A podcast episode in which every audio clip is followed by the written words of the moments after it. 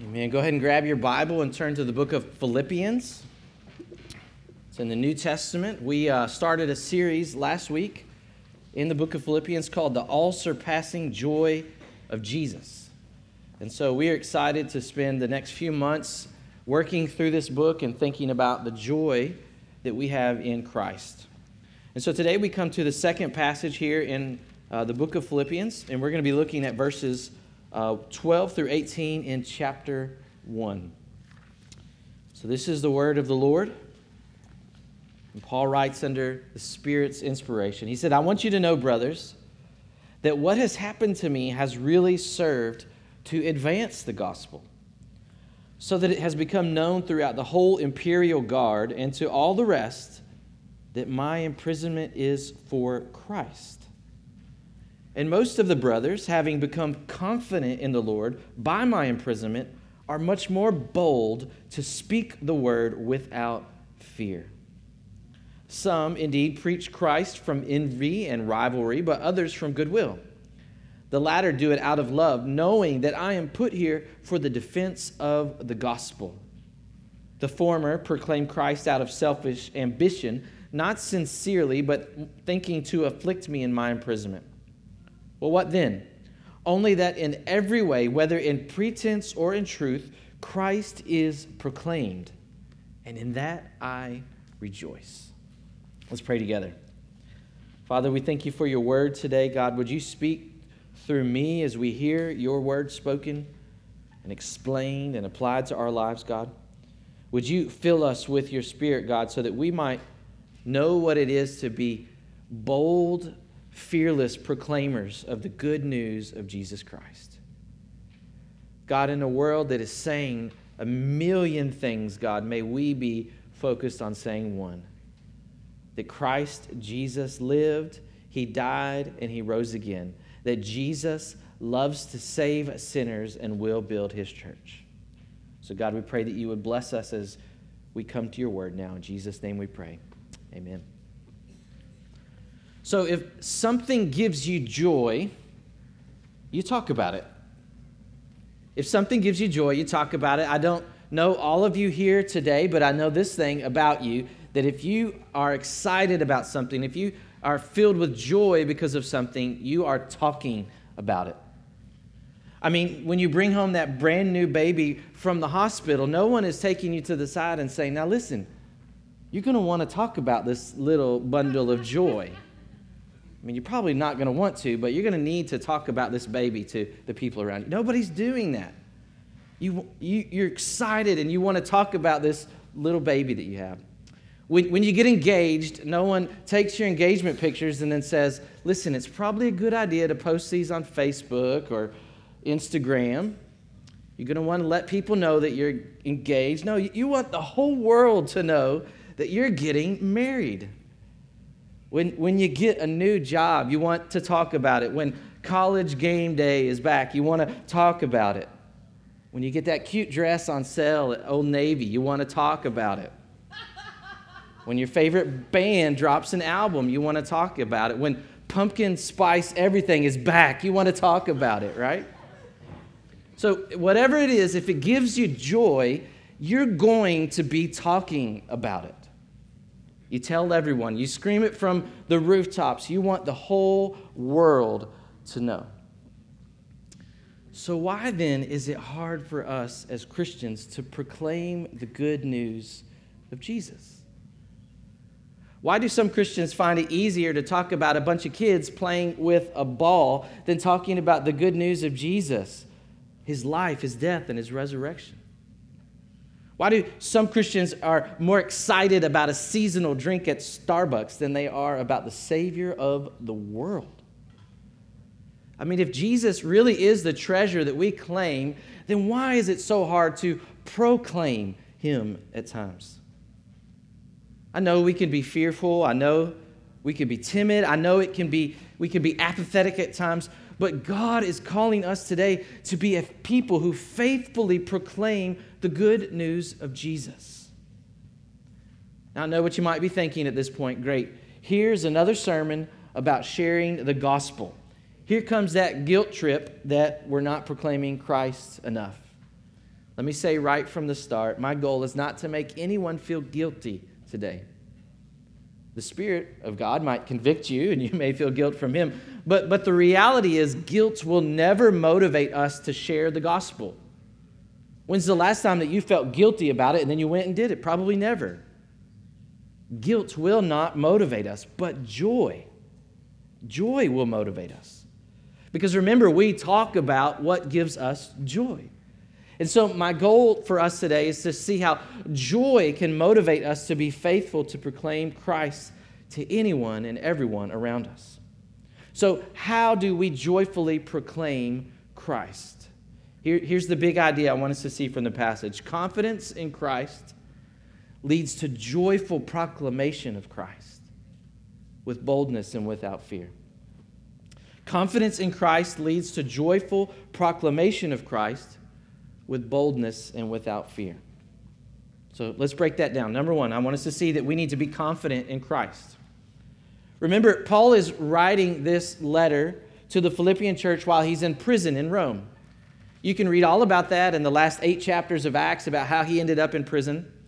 But Paul started this church in, in Philippi, and they often financially supported his ministry. They were giving Paul money to do ministry. And so they hear that he's in prison, and so they're probably thinking, well, what good is that going to do for Paul to actually continue the ministry? So, one of the reasons he's writing this letter is to let them know that him being in prison hasn't stopped the mission at all. Listen to what he says in verse 12 again. He says, I want you to know, brothers, this is the, he's talking to the Philippian church, that what happened to me has really served to advance the gospel. Paul's letting them know that being in prison has not hindered the spread of the gospel, it's actually helped the spread of the gospel. Through his suffering, the gospel is advancing, which is no surprise to us, right? Because the good news, the gospel, is all about a suffering Savior who suffered to die and for our sins. And, and, notice that Paul says there that he says it has really served to advance the gospel. But, but how? How has that happened? Listen, listen to verse 13. He says, So that it has become known throughout the whole imperial guard and to all the rest that my imprisonment is for Christ. How has the gospel advanced? Well, the whole prison guard has heard the good news of Jesus. Now, when you think about Paul being in prison, you don't need to think about him being locked up with Andy Griffith or Barney Fife. Or you don't need to think about like Pirates of the Caribbean, like he's locked in a dungeon and there's a dog with a key in its mouth. No, this is the imperial guard to the emperor, the king of the whole Roman Empire. There would have been over 9,000 soldiers who were guarding the king in his palace. You see, it might sound like Paul is defeated and, and the gospel is stopped, but, but not from Paul's perspective. You see, he's been arrested for proclaiming that there's a man named Jesus of Nazareth who's actually the true king of heaven and earth, not Caesar. And that's why he's been arrested. But you see, Paul is in the most powerful city in the world. He's about to stand trial before the most powerful man in the world, and thousands upon thousands of people are hearing the good news of Jesus. And that's why he's rejoicing. But notice also the effect that this imprisonment is having on the Philippian church. Listen to verse 14. Paul says, And most of the brothers, that's the brothers and the sisters that are in the Philippian church, having become, or in the Roman church, sorry, having become confident in the Lord by my imprisonment, are much more bold to speak the word without fear. He's, he's talking about the church in Rome, these brothers and sisters who have seen Paul arrested in their city and boldly proclaiming the cry that, that Christ is Lord. And so, what that's led them to do then is to be confident and to boldly proclaim that Christ is Lord. You see, Paul has ignited a wildfire of gospel proclamation in the city of Rome, and he's excited about it. But you're, you're in prison, Paul. What, what can you do in prison? He says, Who cares if I'm in prison? The gospel is spreading through this whole city, and Paul is excited about it. Paul is confident in Christ. The Roman church is confident in Christ, and that confidence leads them to proclaim Christ. You know, I, I think we can look around us today and see that confident people have no problem speaking their mind, right? I mean, just look on Facebook, turn on the news. People who are confident about their view of mask have no problem speaking with boldness about their view of mask. People who feel confident about politics have no problem speaking their mind about their politics. People who feel confident about vaccines or no vaccines have no problem speaking their mind. It makes sense. When we're confident in something, it naturally leads us to speak about it. But, brothers and sisters, there are more than enough reasons to be confident in Christ. We can be confident that Christ is worthy. He is God in the flesh, and He is worthy. He's the creator of all things, and He is worthy. He's the sustainer of all things, and He's worthy. He's the ruler of all things. He's the heir of all things. Christ is worthy, and we can be confident in him. You see, we can be confident not only that he's worthy, but that Christ also loves to save sinners. He came from earth, or he came from heaven to earth to save sinners. He became a human like us to save sinners. He lived a perfect life to save sinners. He suffered and died on a cross to save sinners. He rose again to save sinners. We can be confident that Christ loves to save sinners. And we can be confident that Christ will build his church.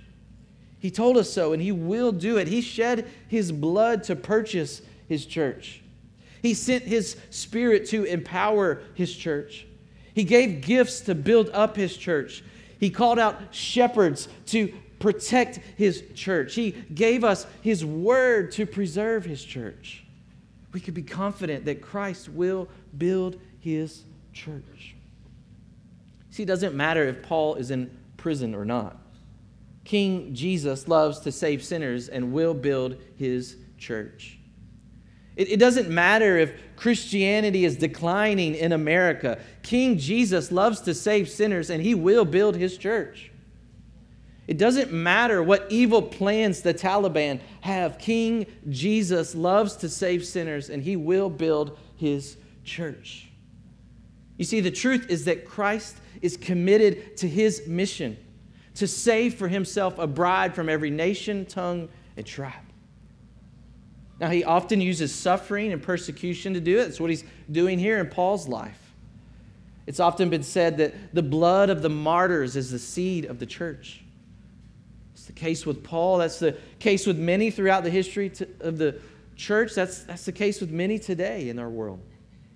But you see, it's confidence in Christ that leads us to joyfully proclaiming Christ, even in the face of suffering. So, what does that have to do with us? Well, exactly what Paul says here in verse 14. Look at it again. Confidence in the Lord will lead us to boldly speak the word without fear. I mean, just ask yourself why is it hard to share Christ sometimes?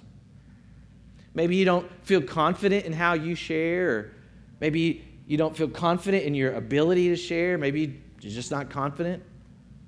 Friends, this is, this is the good news for us today. The, the work is finished, the table is set, and all we have to do is invite people to the feast. It's our job to go and tell people that there is a feast and they can come and rejoice in Christ. You know, sometimes we make this just so complicated. And I mean, I know there's tough questions that people have. I, I know there's serious issues that we have to work through. I know there's lots of ways to share the gospel, there's lots of ways to do missions, but really all we're doing is inviting people to come to the feast. The work of Je- Jesus is finished. He died on the cross. He said, It's done. Salvation is paid in full. And the table is set. Jesus has prepared a way for sinners to come home to God and to be reconciled to the Father. And so we now have the Spirit so that we might be witnesses. We might go and tell, so that we might invite sinners to come to the feast. It's not our job to save people, it's not our job to set the table. but it is our job to go and tell. We're just beggars telling other beggars where they can come and find bread. You see, the more confident we are in Christ, the more we will joyfully proclaim the good news of Christ. Now, before we move on, I wonder if some of us are still waiting for that invitation to come to the feast. Maybe you've never trusted in Jesus. Maybe you've never been reconciled to God. You've never come to the feast. Friends, you, if that's you, you're a sinner. You have rebelled against the holy God. You deserve only his judgment and his wrath. But God loves to save sinners. And he's offering you a seat at the table today. If you would repent from your sins, if you would trust in the finished work of Jesus on the cross, you can be saved. You can be forgiven and you can come to the table today, right now, in this moment. Would you do that? Would you repent of your sins and trust in the finished work of Jesus? And come to the table and join us at the feast. If that's you today, don't leave here trusting in yourself. Leave trusting in Christ. Friends, there is a room full of people hearing a sermon today about sharing the gospel. So if you have questions about the gospel, ask somebody and say, Can you tell me what this means to be a follower of Jesus? Ask someone how you can join us at the feast today.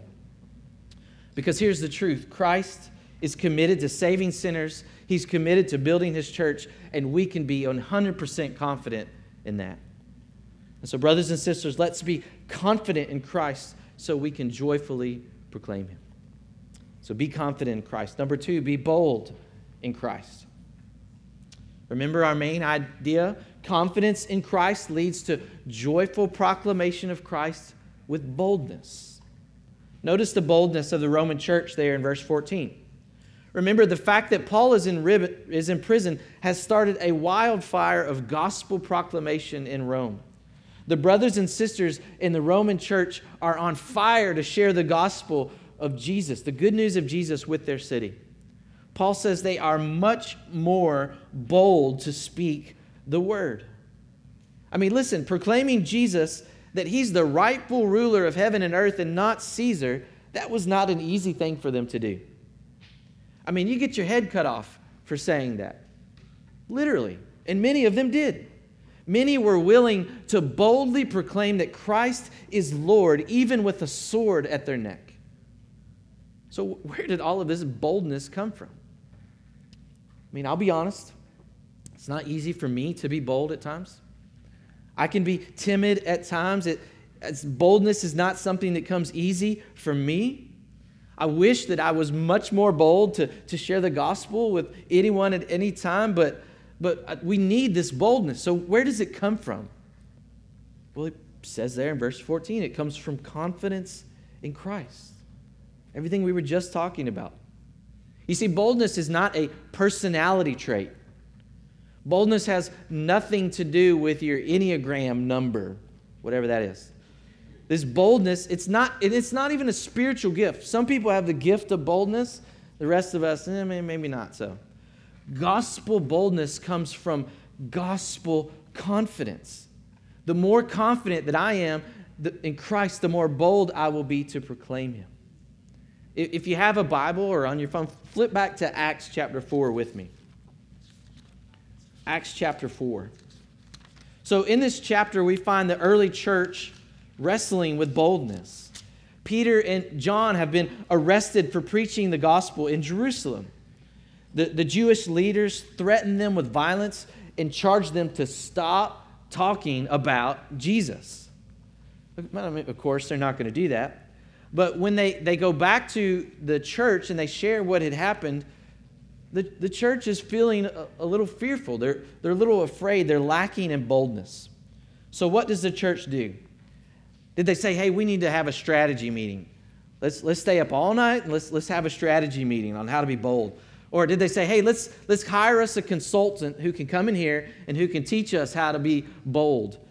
Or, or they say, well, let's just, we need to do some community research. Let's, let's get out there and research the community and find where we can actually share the They didn't do any of that. They prayed, is what they did. Notice their confidence, starting in verse 20, uh, in verse 24. They're confidently praying to the sovereign Lord who made the heaven and earth. And as you read through that prayer, you see them confident in God's predestined plan for Jesus to suffer and to die and to rise again for our sins. And then look at what they say in Acts 4, verse 29. This is their prayer. Now, Lord, look upon their threats and grant to your servants to continue to speak your word with all boldness. They're threatening us. We're tempted to not be bold. So we're praying, Lord, give us boldness. I mean, isn't that an amazing prayer? I mean, I thought the early church was invincible. I mean, I thought they had everything right. Well, it seems like they struggled with boldness, just like we do. And that struggle then led them to pray for boldness. Lord, help us speak your word with all boldness. I wonder if you're struggling with boldness. I ask you this are, are you praying for boldness? I mean, if the people who saw Jesus risen from the dead needed prayer for them to be bold, then I think we need prayer for us to be bold. Pray for boldness to share the gospel at work, for boldness to share the gospel with your family, boldness to share the gospel with neighbors. Pray for boldness that we would go into this neighborhood and share the gospel that we would find Muslims in Bowling Green to share the gospel, that we would find atheists on campus to share the gospel. Pray for boldness to share with anyone and everyone that the Lord brings. I mean, maybe we're just over here guessing, hey, I guess I'm never going to be bold. When all we have to do is pray. Because that's a prayer that God loves to answer. Look at, look at verse 31 here in Acts 4, just moving down a little bit. And it says, And when they had prayed, the place in which where they were gathered together was shaken, and they were filled with the Holy Spirit and continued to speak the word of God with boldness. They prayed for boldness. God answered their prayer. They went out with boldness. You know, everybody wants to focus on the, the building shaking in this verse, don't they? I mean, they're like, man, if we could just be praying so hard that this building just started shaking, wouldn't that be awesome? Friends, that, that's not the miracle in verse 31. The miracle is that spirit filled people, the spirit filled followers of Christ, went out and continued to speak the, the gospel with boldness. I mean, give me spirit filled boldness over a shaky building any day.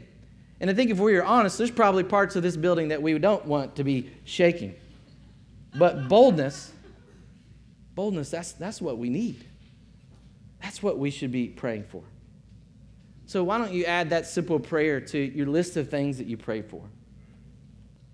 Say this simple prayer Jesus, give me boldness. Pray for confidence in Christ. Pray to be filled with the Spirit. Pray to be bold in your joyful proclamation of the gospel. Paul is rejoicing because the church in Rome is boldly speaking the word of God. So let's be that kind of church too. Let's be the kind of church that lets our confidence in Christ lead us to spirit filled boldness in Christ. So, brothers and sisters, let's be bold in Christ so we can joyfully proclaim Him. Lastly, so be confident in Christ, be bold in Christ. Lastly, be fearless in Christ. Remember our main idea one more time confidence in Christ leads to joyful proclamation of Christ with boldness and without fear. All of this is right there back at Philippians. Philippians chapter 1, right there in verse 14. There at the end of verse 14, they, the Roman church is speaking the gospel with boldness, and then Paul says at the very end, without fear. You know, I think fear is probably what most of us would say is the number one reason why we don't share the gospel with other people. Fear of rejection, fear of hurting a relationship, fear of looking weird, fear of being labeled a fanatic at work, fear of just being awkward. I mean, sometimes, especially around the world, there's sometimes even actually more fears of something worse. I mean, the fear of losing your job, the fear of being cast away from your family, really the fear of losing your life in many places around the world. So, what made the Roman church share Jesus without fear? Well, Paul goes on to tell us. Look at verses 15 and 16. He says, Some indeed preach Christ from envy and rivalry, but others from goodwill. The latter, that's those from goodwill, do it out of love, knowing that I am put here for a defense of the gospel. Now, we don't know exactly what's happening here. There appears to be some people preaching the gospel to make it worse for Paul. I mean, maybe they were saying something like, Have, have you heard that some people are saying this Jesus guy is Lord and, and not Caesar? That's what that Paul guy is saying. I mean, I don't know. Maybe they're saying that. I mean, we don't really know. But Paul does tell us they are saying they're doing it out of envy and rivalry. They don't like Paul, they're jealous of him. And so they're doing this to make it worse for him. Paul tells us in verse 17, they're doing it out of selfish ambition and insincerity, just to make it worse for Paul. But notice what he said about those who are doing it for the right reasons. He says they do so out of love. It's love that's motivating them to proclaim the hope of Christ. It's love that's helping them share the gospel without fear. As 1 John 4:18 says, there is no fear in love. Perfect love casts out all fear. You see, it's their love for Jesus and their love for their neighbors that leads them to share the gospel without fear. If you really love someone, you won't fear them. And if sharing the gospel is the most loving thing we can do, then we won't let fear stop us. Do you know Penn Jillette? He's half of the famous magician duo Penn and Teller. He's an atheist, and he one time said this about Christians sharing their faith. He said, if you believe there's a heaven and a hell, and people could be going to hell, and you think that it's really not worth telling them this because it would make it socially awkward, how much do you have to hate someone not to tell them? How much do you have to hate somebody to believe that everlasting life is possible and not tell them that? like, ouch. This guy's not even a Christian. But he's right he understands that if what we say we believe is actually true, then we ought to love people by sharing the hope of Christ with them. If people will face an eternity in hell without Jesus, then we must tell them if we love them. So our love should trump our fear. Our love for our neighbors should trump our fear. Our love for our family members should trump our fear. Our love for this city should trump our fear. Our love for the nations should trump our fear. Really, our love for Jesus is what should trump our fear. I mean, if we love Jesus, we should do what he says. We should make disciples of all nations because we love Jesus. We should be witnesses to the ends of the earth because we love Jesus. We should proclaim forgiveness of sins in his name because we love him. We should be prepared to share a defense for the hope that we have within us for, with anyone because we love him. We should be willing to go across the street and share the gospel with our neighbors because we love Jesus. We should be willing to move across the world to share the gospel with nations because we love Jesus. You see, when our love grows, our fear fades and we'll be able to proclaim the gospel without fear. When our love for Jesus and our love for neighbors is strong, we can be fearless in sharing the gospel. I don't mean foolish, I mean fearless. When we share the gospel, we need wisdom, we need patience, we need grace, we need gentleness and understanding. But when we are confident in Christ, we, and when we're filled with His love, we can proclaim the gospel without fear. So let me encourage you to do something soon, this week, this month. Here's one simple way to overcome your fear of sharing the gospel share the gospel. Share the gospel. Sometimes the best way to overcome our fear is to just do it to find someone that we can talk about Jesus with and just do it. Ask for boldness. We talked about that.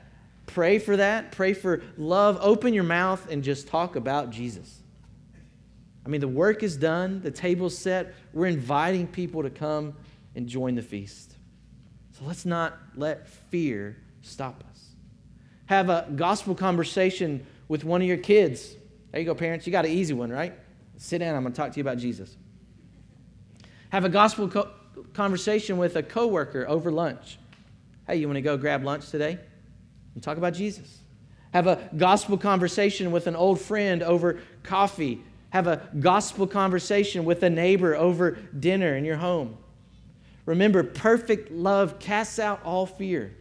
So let's be confident in Christ and let's proclaim him without fear. So, brothers and sisters, let's be filled with the love of Jesus and joyfully proclaim him without fear. You know, Paul in this passage is excited that the gospel is being proclaimed. So he closes our passage in verse 18 celebrating the gospel. He says, You know, look, there's people doing it for the wrong reasons, there's people doing it for the right reasons. I don't really care. Christ is proclaimed, and in that I rejoice. Now, the reality is, is that many of us here may never share the gospel with anyone.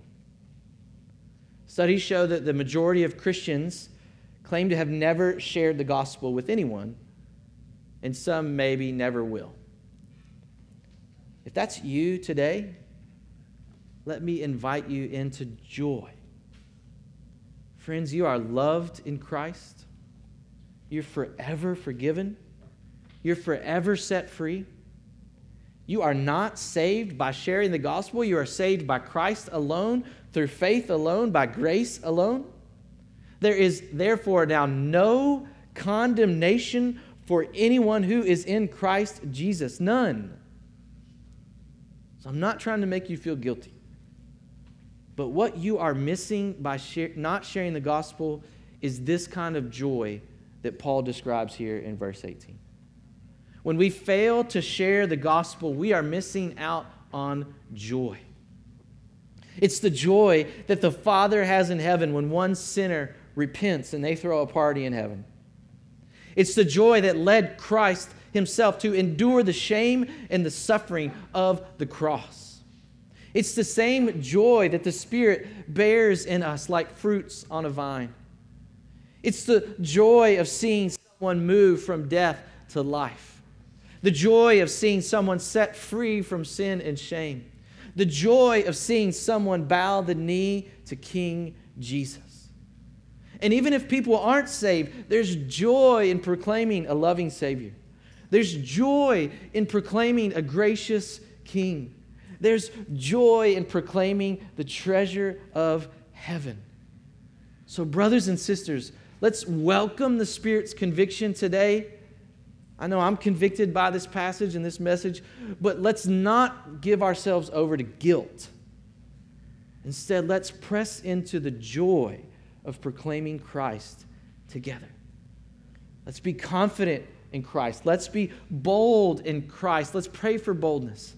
And let's let love cast out all fear as we share the good news of Jesus. Brothers and sisters, the work is finished. The table is set. And let's go and tell people they can come to the feast. And as we go, let's do it with joy. Let's pray together. Father, we thank you so much for your word today, God.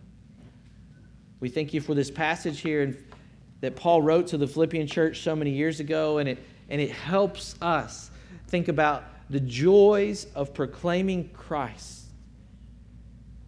that a man, uh, Jesus of Nazareth, lived and died and rose again so that he might be the rightful ruler over heaven and earth, and so that he might save sinners, that he might build his church, that he might bring his kingdom to earth one day, God. And so we thank you so much that Jesus did all of that for us. We thank you that we are saved by grace through faith by the free gift of salvation in Jesus Christ. And so, God, if you want to convict us today, Lord, help us be convicted. God, but may none of us give over to guilt or shame, Lord. Let us be motivated by the joy that you have offered us in Jesus as we seek to invite others to join us in that same joy.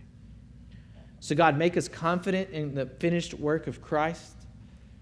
Lord, we pray like those early believers did there in Acts 4. God, would you give us boldness? God, answer that prayer for us. Give us boldness to proclaim Christ.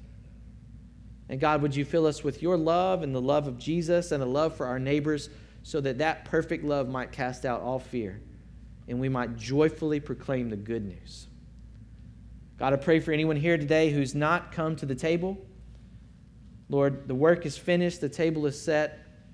God, may they be invited to come today, God. Would you work on their hearts? Would, they, would you draw them to yourselves? Would you help them to repent of their sins, to believe in Jesus, and to come to celebrate with his people?